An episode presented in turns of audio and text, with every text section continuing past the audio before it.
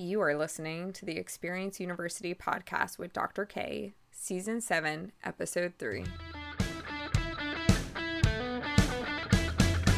Welcome to Experience University, where we aim to educate, inspire, and empower individuals who wish to design transformational experiences. Now, your host, Dr. Kristin Malek.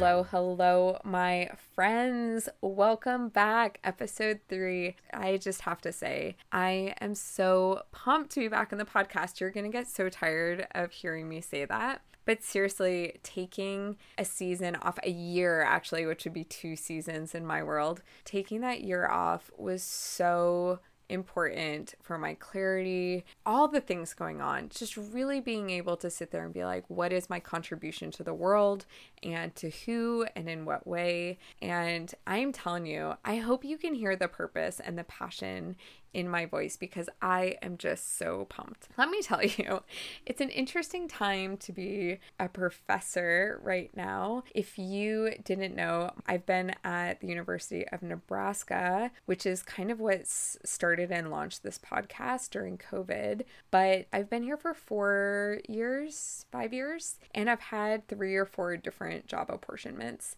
And I'm actually at a place starting this last fall where I'm only teaching one class class year. I did teach an extra class in the spring just for fun. I couldn't imagine not teaching for a semester. And so I taught a class for free above my course load because I just wanted to have that interaction with the students. And I'm doing so much in the community, speaking, training, leading workshops, uh, doing some educational strategy, just so much stuff. But I think that people just assume that I am just Kristin, I'm the professor, this is what I do. It's actually a very, very small part of what I'm doing in the day to day. I am doing so much with so many different organizations, and that's, I just love it. I just love everything that I do. Okay, so today's episode, I have gotten a lot of comments when I talk about behavior change design. I'm like, okay, this is what I do. People be like, okay, wh- what do you like? You design events and experiences that change behavior and mindset. So who do you work with? And I say, okay, I work with a lot of directors of HR or internally with CEOs or managing partners. And I'll do designing events and ex- experiences like internally to change employee mindset and behavior. I also work with a ton of CEOs and C suites to design uh, effective board meetings or leadership meetings to get everybody on the same page and to be visionary. And essentially, if you have a really bad board of directors and uh, they're getting in the way of the CEO and C suite doing their job, then I come in and design an experience to get the board of directors uh, all on the same page supporting the CEO, which is pretty cool. And then externally, I do a ton with like retreats and health retreats and just uh, events at large that are looking to change behavior. So lots of training, all the things. Okay. So the number one comment that I get is, especially from the C suite, is they're like, how is behavior change different than change management? I get this all the time. And it makes sense, right? Behavior change, change management. And I will tell you that even statistically, like McKinsey and Company, huge consulting company that organizations bring in, they analyzed their own like projects and contracts over the last like 10 or 15 years. They analyzed their own to see like, okay, this is all the change management projects we've been in charge of. How many of them have actually stuck like one, two, three years later? And McKinsey and Company published published a report and they said, We actually have a 70% failure rate. Projects are not sticking. This change is not sticking. 70% failure. And I will tell you that in my experience doing behavior change design, now, again, if you listen to the last episode, it's kind of all over the map by industry of what exactly is behavior change design. But in my personal experience, uh, we've had a 95% success rate three years after the event. The only family times the success has not stuck that I have been tracking has been because of a leadership change where they no longer supported that change. And if they just defunded the change completely, uh, those are the only two situations. And it's much more the first than the second. So if we're working on this project and we're changing behavior and we're doing all this awesome stuff. And then the leader up and decides to just go to another company, another organization, then that change isn't sticking because a new leader comes in and they're trying to enact change in another way. So then what's the difference? Why is there such a difference? 70% failure to 95% success. There's a huge difference. And I would say it kind of breaks down into these different areas. So, one, I would say the focus. So, change management comes in and it's very like process level change, it's very organizational change. And in my opinion, it can feel like it's a very top down change. And behavior change design is kind of the opposite. You're working with like small groups that are psychographically the same, maybe even some individuals if you're looking at like uh, leaders or high performance leaders, and you're scaffolding that behavior change. So I don't want to say like grassroots efforts, but if you think about that, you know, you're you're having smaller groups that are enacting their because you have to take people where they're at currently to get them to where you need them to be, and so you're splitting up the organization into these smaller groups and designing events and experiences specifically for them. And because because of that, you're truly meeting people where they're at and designing an experience just for them so that behavior change really sticks. So that focus is a little different. I would say uh, the scope is different. So, in change management, you're looking at that systemic change and that broad kind of organizational change. And within behavior change design, you're focusing on like specific behaviors or habits or values within a population. Now, when I say that, leaders are all automatically like, well, we need process and systemic changes. Yes, absolutely. I'm not saying that that doesn't lead to that, but having the main focus on the specific behaviors, habits, and values within that population or subpopulation leads to those things, right? So when I say focus, it's like, and scope, it's like initial focus and scope that we're putting our efforts on, um, not just the end product overall. I would say uh, the goal overall is also different in change management. Your goal is really to have a smooth transition that's planned and managed.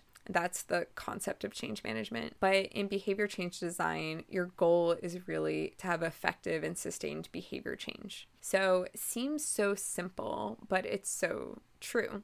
Uh, the approach for change management is often planned and structured. People come in, they have their project management timelines and their checkboxes and their goals. And in behavior change design, it's a human centered and very iterative approach. So, depending on the amount of behavior change we're looking at, when I design events and experiences, it's typically a three to five event series. So, you're meeting people where they're at, and then you're taking them, you know, one step, and then two steps, and then three steps. And so, it's iterative, it's human centered. So, it's typically like three to five, depending on how big that gap is you're trying to uh, accomplish.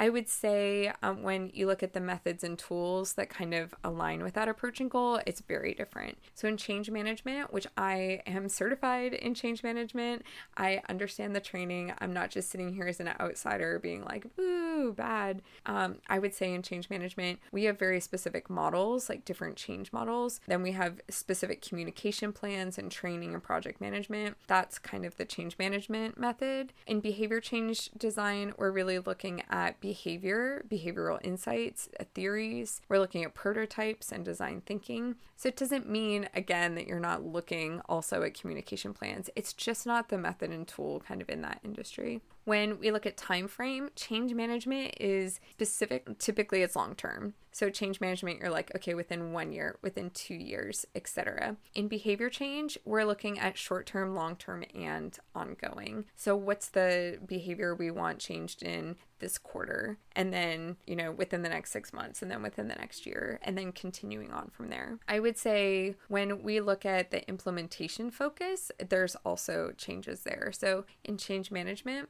the implementation focus is really on like managing resistance. Like that sounds so bad. And anyone who's trained in change management or is is in change management they're like oh, that's that's not what we do. But also you're sitting there internally like yeah that's totally what we do. We manage resistance. And then the focus is on communication and training And in behavior change design, it's a small adjustment on the words, but it's a huge difference. Instead of managing resistance, we're designing interventions. That is actually a huge difference, even just in those small words. So in behavior change design, we're designing interventions, experiences, and communication. So, if you were to line these up side by side, change management versus behavior change design, you would notice that these are actually very different approaches and very different fields. It's just a, a, different mindset. And so, why haven't we been doing that? We haven't been doing that just because we've become a specialist society. We used to be generalists like back in the 50s, 60s, 70s, and then everything became so specialized. It's like, okay, you are going to be an event planner. So you are going to go and get an event planning major degree, whatever, whatever certification okay you're going i think at the university of nebraska i think we have like we have a marketing degree that's in one college then we have advertising and pr which is in another college and then we have integrated communications which is like different. You can take the classes in the different majors but everything's become so specific that it's unless you are a person who has time and energy and interest to become cross trained in like five or eight different quote unquote fields or specializations, and then you can see the overlap between them and how it applies to these situations, you're just not trained in enough to really understand how it all works. Like the fact that I'm trained in so many different things with just your body, whether that's Western um, medicine or Eastern medicine, that goes from like just in your brain. Like you have the neuroscience of the brain, then you have neurolinguistics, which is the science of communication in the brain.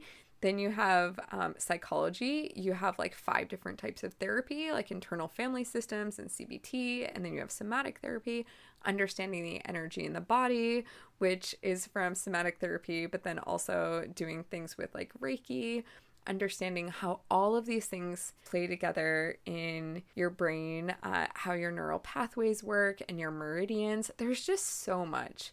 And that's why I truly think we haven't gotten into this particular area because we are so specialized, uh, because that's what our society needed in the Industrial Revolution. And we just haven't fully transitioned back into being kind of a specialized generalist, if that makes sense. That's kind of what I consider myself. I'm a specialized generalist. I see all the different things. And that is what I get asked most frequently. So I wanted to do a podcast episode on it change management versus behavior change design. I hope you learned a ton of interesting things and great takeaways. I am always here if you want to reach out to me. My contact information is in the show notes. I'm always just a click away. Add me on LinkedIn, send me a message, tell me what you liked about the episode go to my YouTube channel and watch some mini clips and, and stay tuned. Get on my listserv so that way you know when these trainings are coming up because we want you there. We need more people that can do behavior change and help get our world where it needs to be and not just using it for evil and manipulation and marketing. We want all the good things because that is what we need. As always, I want to thank you so much for making the time to take the time, taking the time to make the time